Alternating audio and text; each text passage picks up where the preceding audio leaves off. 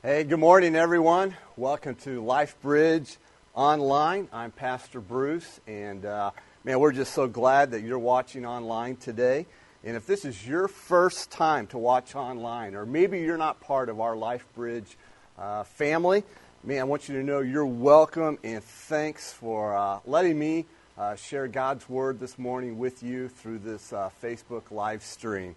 And uh, in fact, if you're here for the first time watching, uh, man, you could do us a big favor by letting us know who you are, and uh, you can do that by filling out the online connection card in the comments section there on Facebook Live. And so I want to encourage you also to uh, everyone who's watching to hit the like button, to share this out with friends, and uh, obviously you're welcome to comment uh, throughout the live stream as well.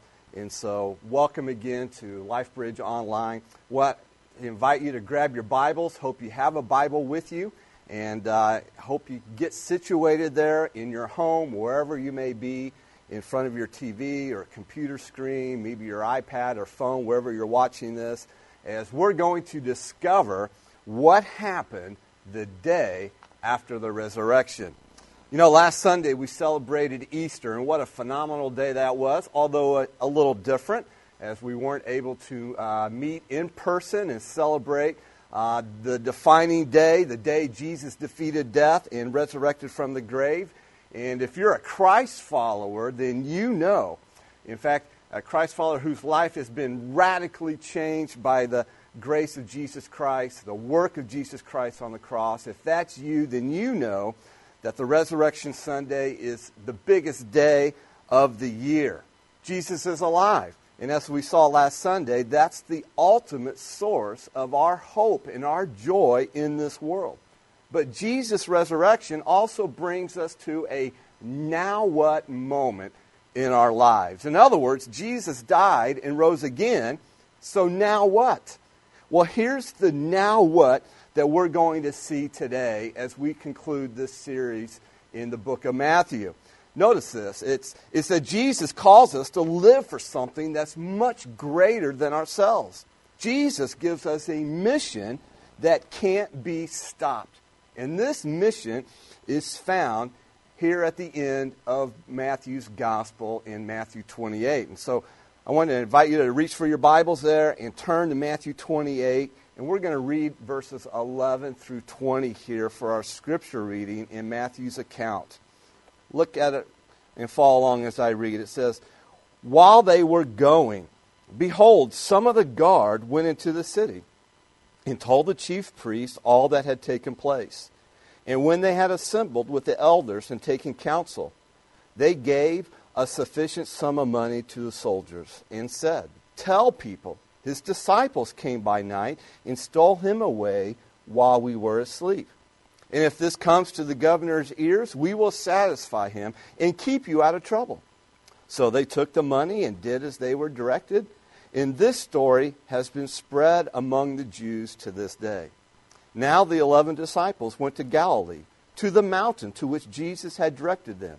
And when they saw him, they worshipped him, but some doubted. And Jesus came and said to them, All authority in heaven and on earth has been given to me.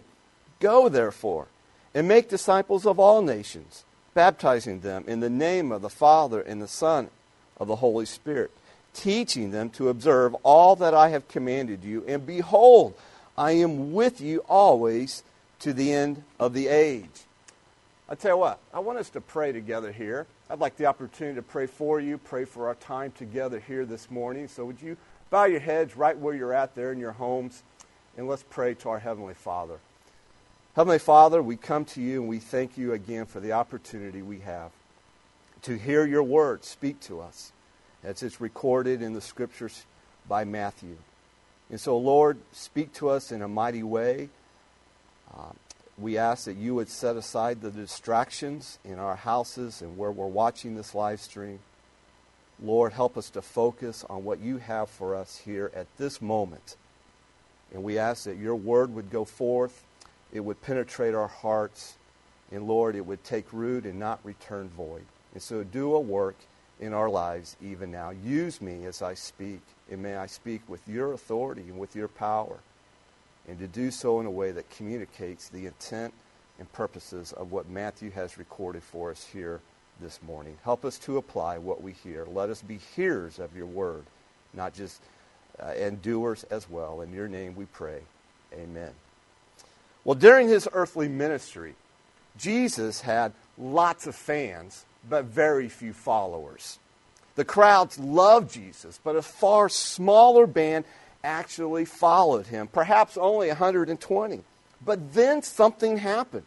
The Romans executed the leader of this small movement in the most public, shameful way. We know it as the crucifixion of Jesus Christ. Jesus' closest followers cowered in fear before and even during his execution on the cross. But afterward, instead of collapsing, this small movement called Christianity exploded across the world. Something happened in the first generation. Jesus' movement spread through Israel in the eastern corner of the Mediterranean Sea. Within another generation, it had outposts known as churches throughout the whole Roman Empire. And it was through the witness of these churches that this movement spread through the Roman Empire and beyond, even though Christians could be plundered, jailed, exiled, or even executed simply for believing in Jesus Christ. Something happened so that when Jesus died, his movement did not perish, but rather grew. In fact, after Jesus died, he rose to life. And there, before ascending to heaven, Jesus gave us a mission that can't be stopped. Even today, as we look now back into history, Christianity is the largest religion in the world.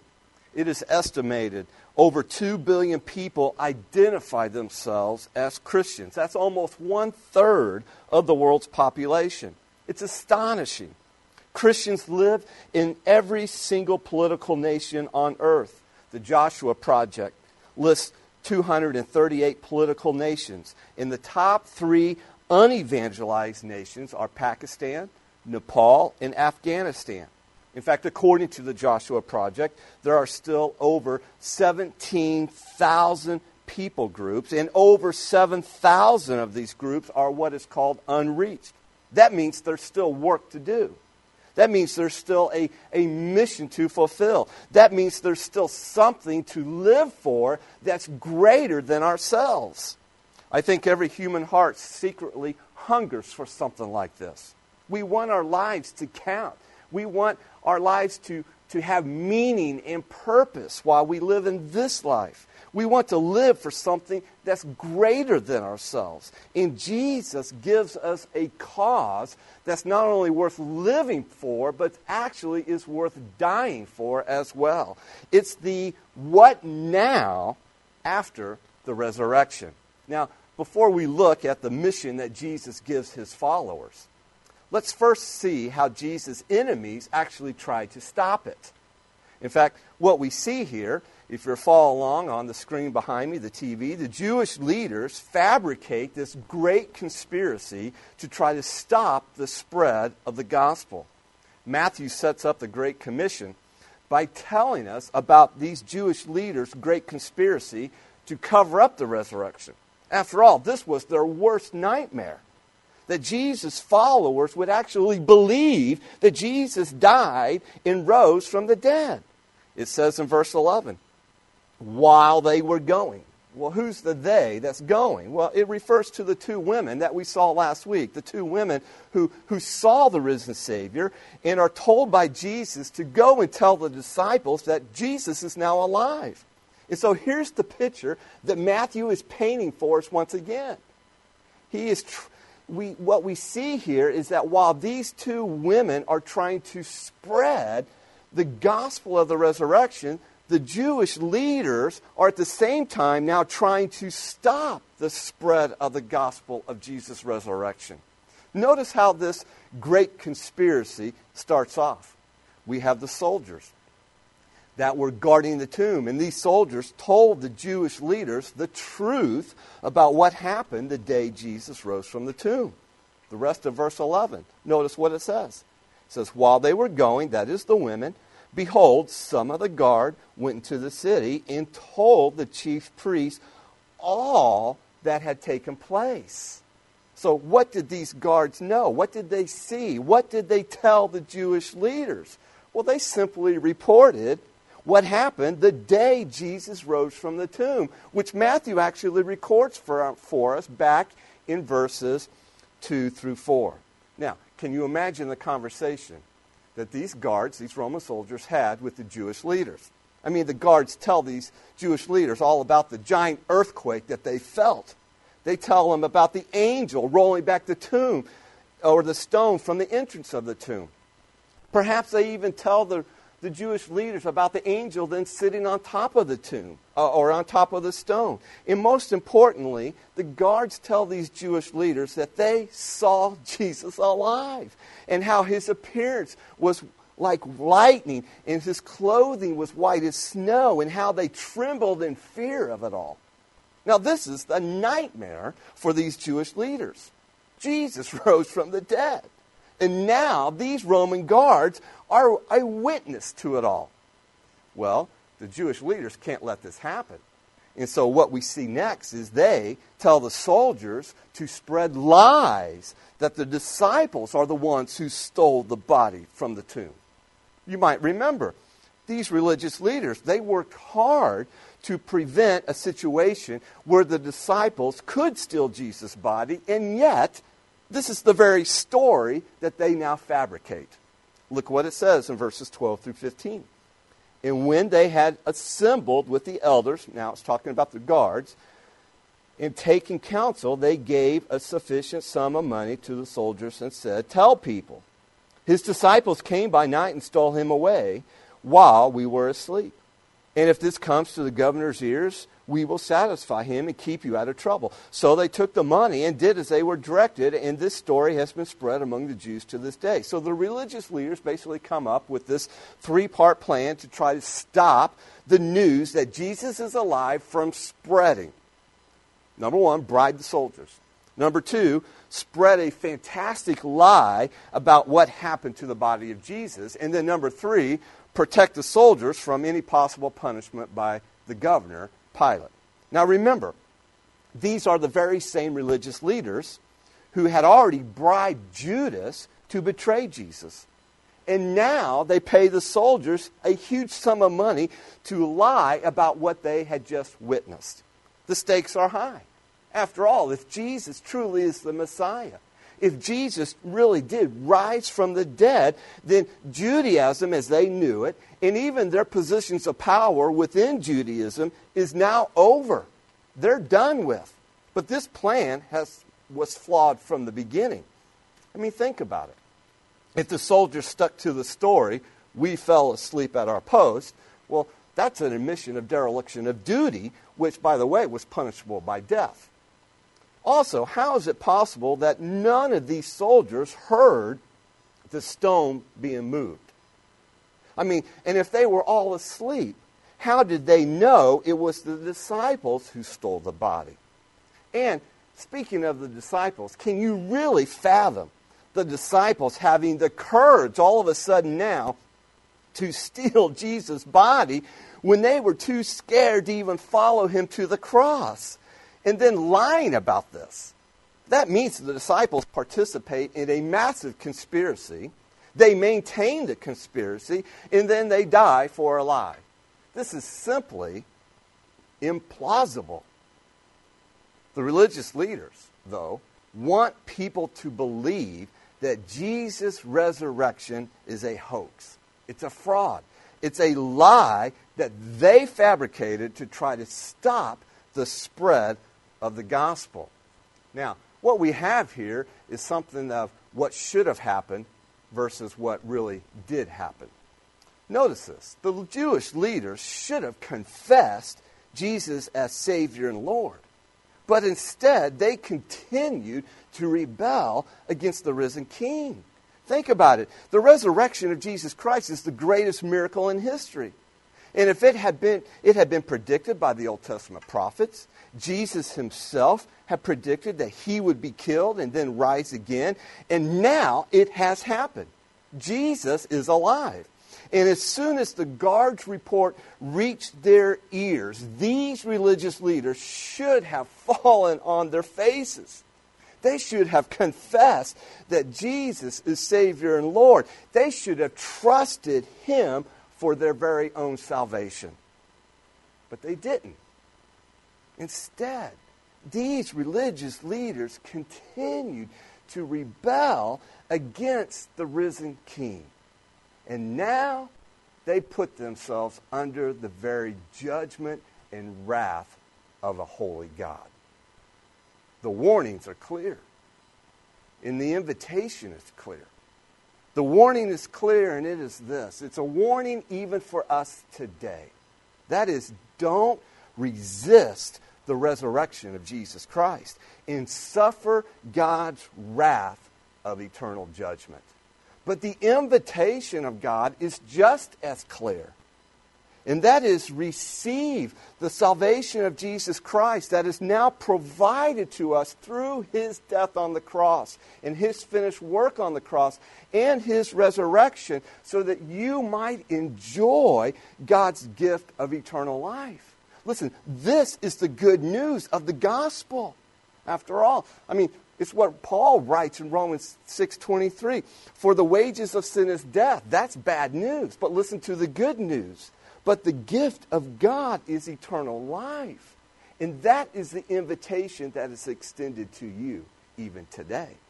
Yes, after the resurrection, the Jewish leaders tried to stop the spread of the good news that Jesus is alive and he's willing to save anyone who believes in him. But nothing can stop the plan of God's redemption. Which brings us to our what now moment today. It brings us to the answer of that question for us even today. Notice it, number two. Jesus Christ gives the Great Commission to advance the spread of the gospel. Now, the amazing thing about God's plan of redemption is that He actually uses followers of His Son to advance the spread of this good news. After His resurrection, Jesus gives His disciples a mission to make disciples of all nations, which has come to be called what we know as the Great Commission.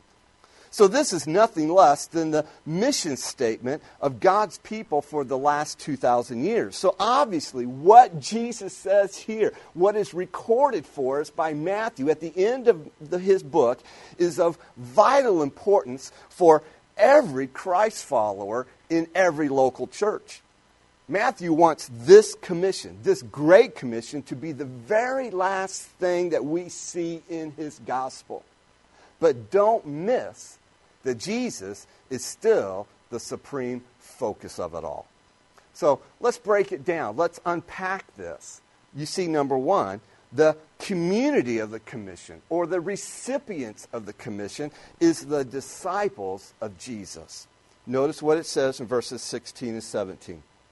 It says, Now the eleven disciples went to Galilee, to the mountain to which Jesus had directed them. And when they saw him, they worshiped him, but some doubted. Now, we rarely talk about these verses, but we should, because they actually set the scene for what we know as the Great Commission. Having risen from the dead, Jesus now meets his disciples at the mountain in Galilee. Now, what follows is almost comical if you think about it. These 11 disciples are the closest friends Jesus has on earth, and now Jesus is about to leave them. But before Jesus ascends into heaven, Jesus gives them a mission to spread the gospel across the world. Now, imagine with me for a moment that you were there on this mountain and you're having a conversation with Jesus on this mountain. So you ask Jesus, Jesus, man, what's your plan for reaching the world? Oh, I've got 11 men, Jesus says. That's all? And Jesus says, No, there are more, but these are the key men I have. And you think to yourself, I thought you had 12 men. I did, but one of them betrayed me. And so it goes. 11 men to reach the world for Christ. Doesn't seem like a good way to begin a worldwide movement, and yet Jesus starts with these 11 disciples. So the resurrected Jesus now meets his disciples on a mountain in Galilee. And notice their reaction when they saw Jesus. What did they do? It says they worshiped him. Now, that is the exact same reaction of the two Marys we saw last Sunday when they first saw Jesus alive. What did they do? They bowed down and they worshiped Jesus. They clung to his feet even and worshiped him in adoration. And now the disciples are doing the same thing. They're worshiping their Lord and Savior. But also notice the other reaction they have. Matthew tells us that some doubted. Are you kidding me? Jesus is back from the dead, just as he said. You'd think there'd be no questions, no excuses. You'd think their faith would be much stronger now. Here's Jesus standing in front of them in his resurrected body. You'd think they'd be all in, nothing holding them back, ready to listen to what he has to say and follow him without reservation. But no, some doubted. Yes, they worship Jesus, but what Matthew includes here, what he wants us to see, is that their worship was mingled with doubt. Now, it's not too encouraging to lose one of your top men to betrayal. But it's worse when some of those men still doubt. But that's the stark reality on this mountain in Galilee even at this moment, even at this point, this small band of disciples was weak and imperfect. They are feeble in their faith, and they are still full of fear. In fact, this word for doubt that Matthew uses, it actually carries the connotation of hesitation. In other words, these disciples were still holding back a little bit. They're a little bit timid. They're not quite sure of everything that's happened so far. As D.A. Carson explains, the move from unbelief to fear to faith and joy was for them a hesitant one.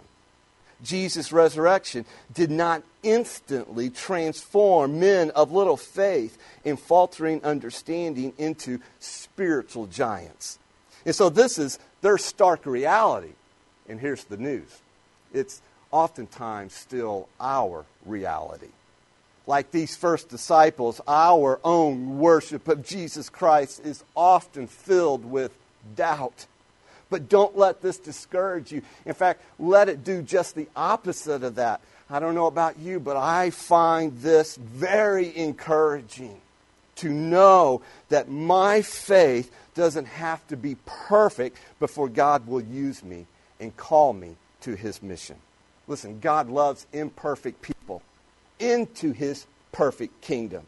And God uses imperfect disciples for his perfect plans. This is our reality today. We are a messy community of Christ followers, but we have a mighty Savior. And this is the good news that we seek to share with a lost world. Which brings us now to the authority for this whole commission that Jesus gives. And that authority is the rule of Jesus Christ. Look what it says in verse 18. Matthew says, or actually he's recording Jesus' words here all authority in heaven and on earth has been given to me. Now, everything that follows from this point forward in verses 19 and 20 is based on this claim which means if verse 18 is not true, then what Jesus says in verses 19 and 20 is basically meaningless. So, what is Jesus saying about this lofty claim of his? Well, Jesus has all power, but he now claims more than that here. You see, power is the ability to act according to one's will, and Jesus has that. While authority is about jurisdiction. In other words, authority is about the legal right to rule with the power you've been bestowed. And that's what Jesus is claiming here. Remember, Jesus has already demonstrated his authority. In fact, that's part of the purpose and theme of the Gospel of Matthew from the very beginning of chapter 1 all the way through chapter 28 here. Matthew is establishing the fact that Jesus is the king and he has authority as that king. And we find this. We're getting glimpses of that authority of Jesus all through the book of Matthew. In such, he has authority to heal. He has authority to cast out demons. He has authority to even judge people. He has authority to forgive sins. Now, here, though, he adds one small but super significant word to his authority all. He says, All authority in heaven and on earth has been given to me. Now, this is not necessarily a quote, new authority, but it is apparently a new level of authority, the highest level possible. In other words, Jesus has been given universal authority to rule as the King of Kings. The Father, that is God the Father, has now handed over absolute authority and everlasting dominion to his earthly but now exalted Son. Jesus has been enthroned not merely as the King of the Jews, but as King of the world.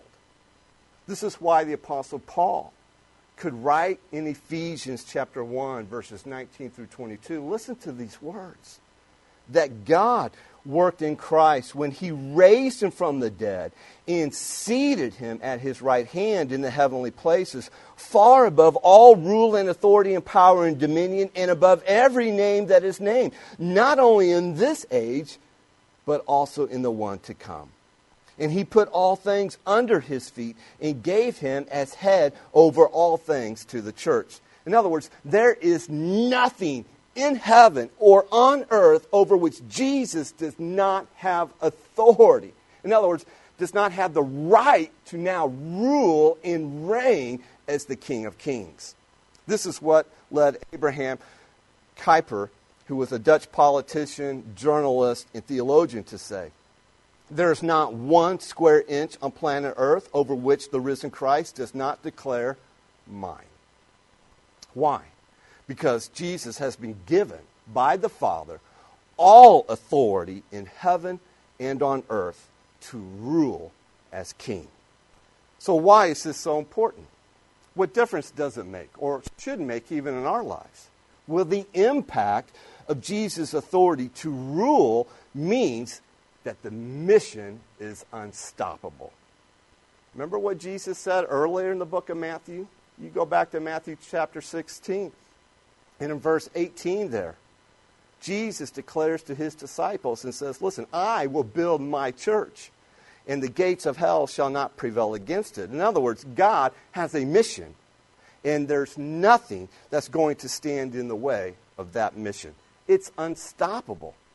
So, what is the goal of this mission that Jesus gives to us as his disciples? Well, notice it. The goal is to make disciples of Jesus.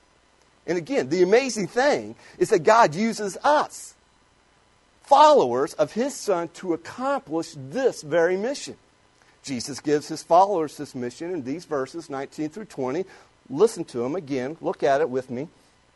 Go, therefore, and make disciples of all nations baptizing them in the name of the Father and the Son and of the Holy Spirit, teaching them to observe all that I have commanded you. Now, this mission involves several different elements, but there's really only one main mission, one main thrust, or one main goal, and that's what I want us to focus on. So, the center of the Great Commission is this phrase, make disciples. In fact, it's the only command in these verses, and it's the main thrust of Jesus' words. The words that are also important are go and baptizing and teaching. Listen, those are significant, those are important, but they simply serve the command, the main command here, of make disciples. So, what does this mean for our church? Well, it's rather simple. And it means the same thing for every church, or at least it should.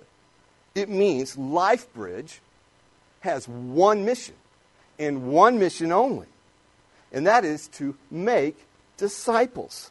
Or how we say it here at LifeBridge, our mission is to make fully devoted followers of Jesus Christ.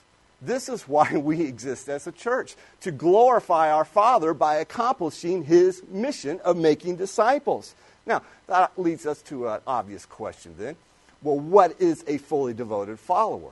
What's a disciple? We're to make disciples. What is a disciple? What does a disciple look like? What does a Christ follower look like?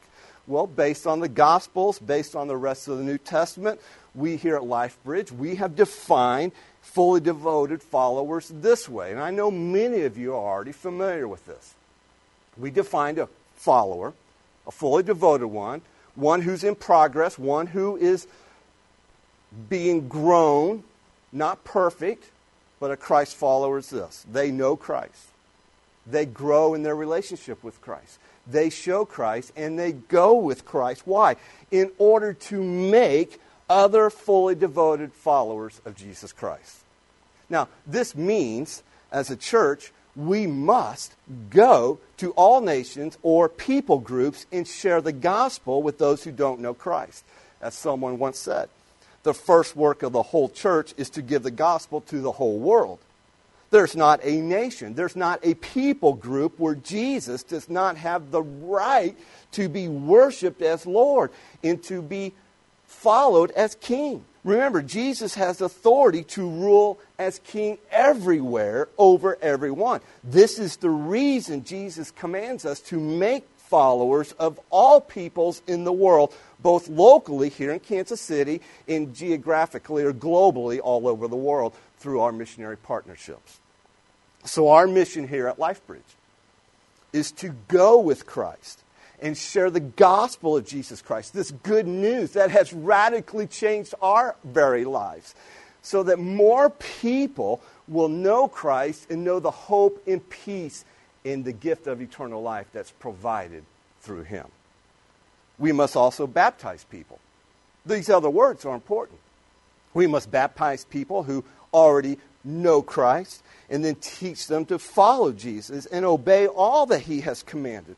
So our mission is also now to help believers, help Christ followers to grow in their relationship with Christ, to, to show Christ to other people as they live and where they work, and to go with Christ. Why? In order to make other Christ followers of Jesus. This means that every follower of Jesus has a, a gospel sharing, disciple making, Christ centered mission in his or her life. Now, I don't know about you, but that can be awful overwhelming.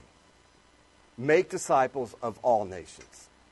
Jesus first gives this commission to these 11 disciples, but it's also a commission that he's given to us as Christ followers and us here at LifeBridge. It is our mission. It can be daunting. There's still much work to do. And so I'm thankful for what Jesus says here. Notice the promise that he gives us in this commission, and that is his very presence. We have the promise of the presence of Jesus Christ. Look what he says at the end of verse 20. And behold, I am with you always to the end of the age. It reminds me of the story of two milk cows who were eating grass when a milk truck drove by. And there was a sign on the truck that simply said, fresh milk, homogenized, pasteurized, fortified, low fat, vitamin enriched milk. Well, after reading the descriptions, one cow said to the other cow, kind of makes you feel inadequate, doesn't it?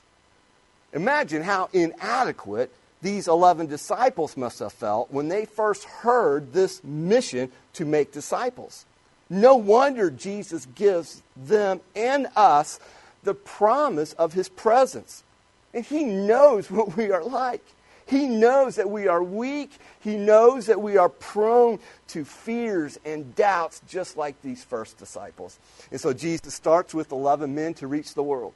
11 men to make disciples of all peoples. And on the surface, it doesn't sound very hopeful, does it?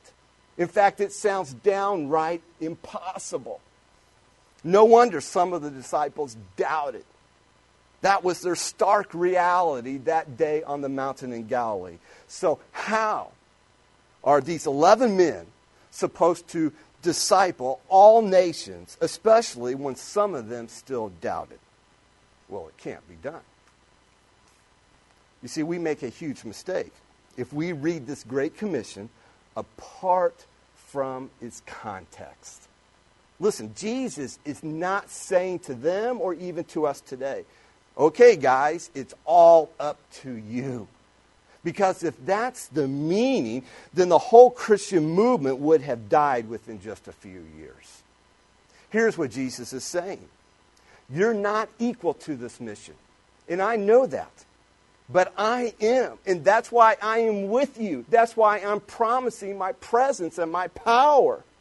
That's why Jesus says, Behold, I am with you always to the end of the age. Listen, this is a blanket promise of the ongoing presence of the Son of God with his people, wherever they go, no matter how far they go, to the very end of the age. This is huge because Jesus is basically saying to us, don't worry. Listen, I will be there with you every step of the way.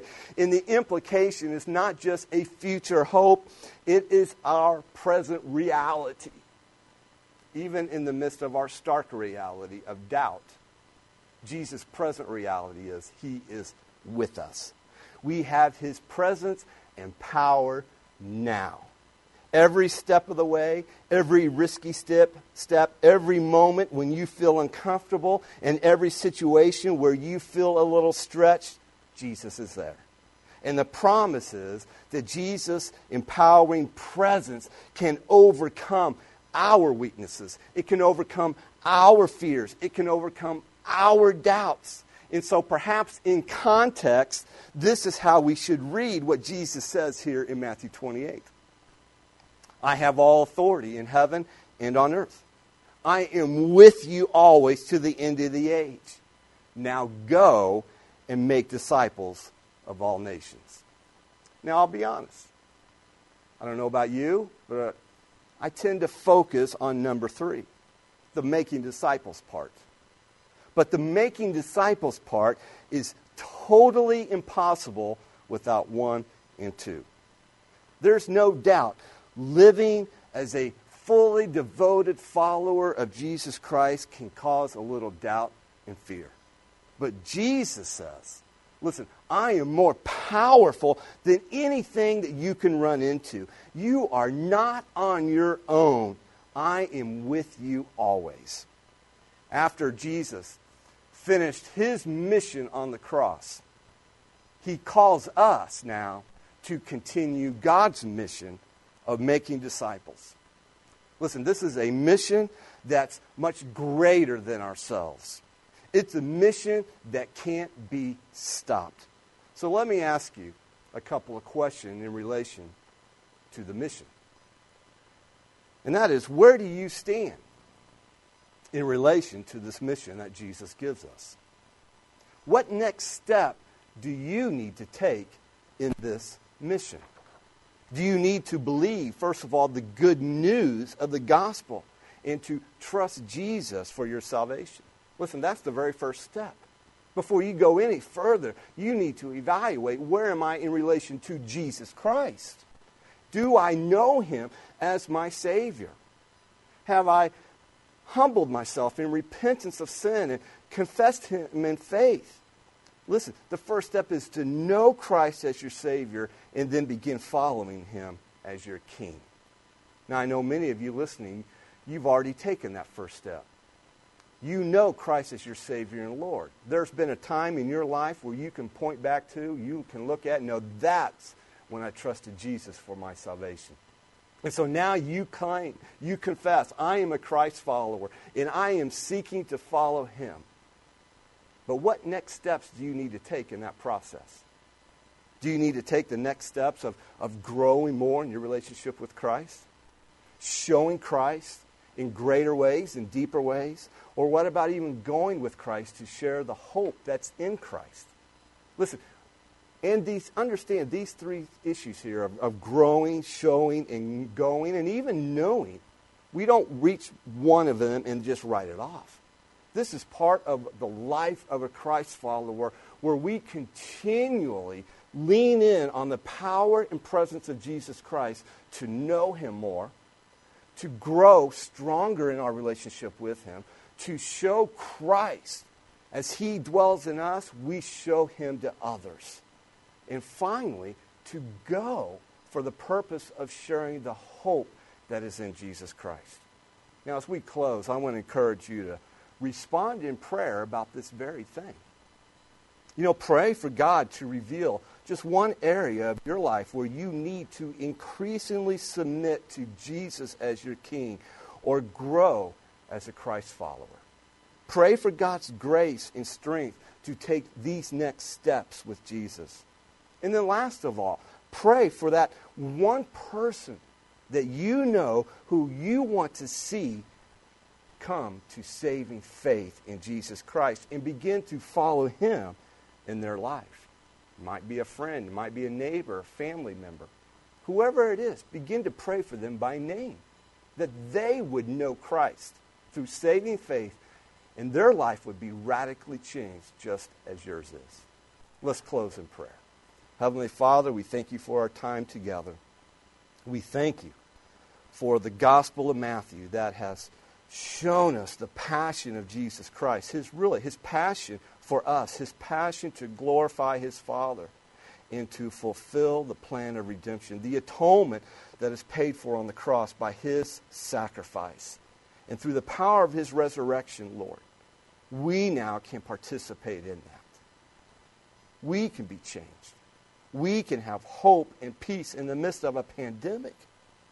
And now we are called to a mission that is greater than ourselves. Lord, let that be the focus of our lives. Let that be the passion of our hearts going forward. In your name we pray. Amen. You know, here at LifeBridge, we are a, a community of Christ followers. Not a perfect community, but rather a very imperfect community. I don't know about you, but we identify with those first 11 disciples.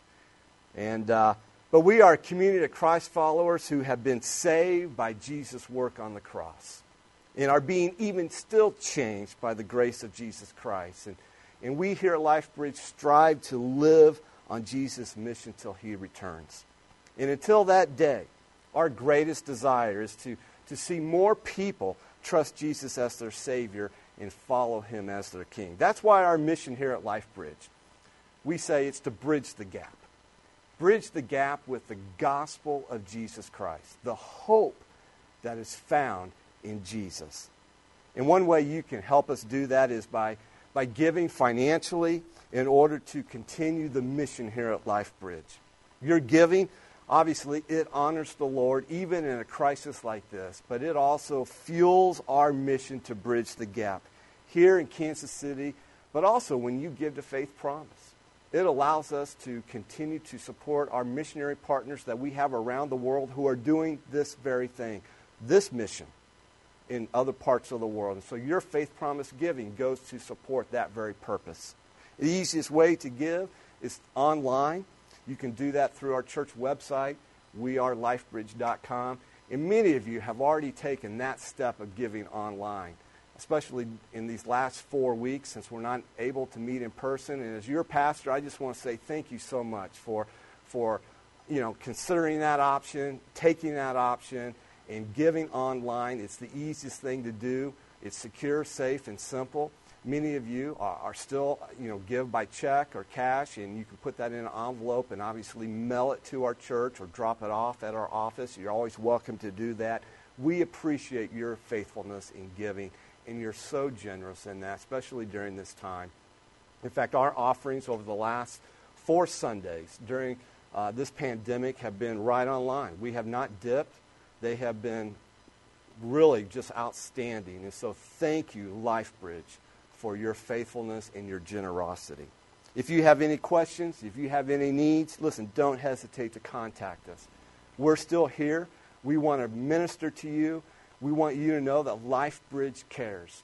And I know some of you, you've been impacted by this pandemic already. You've lost a job.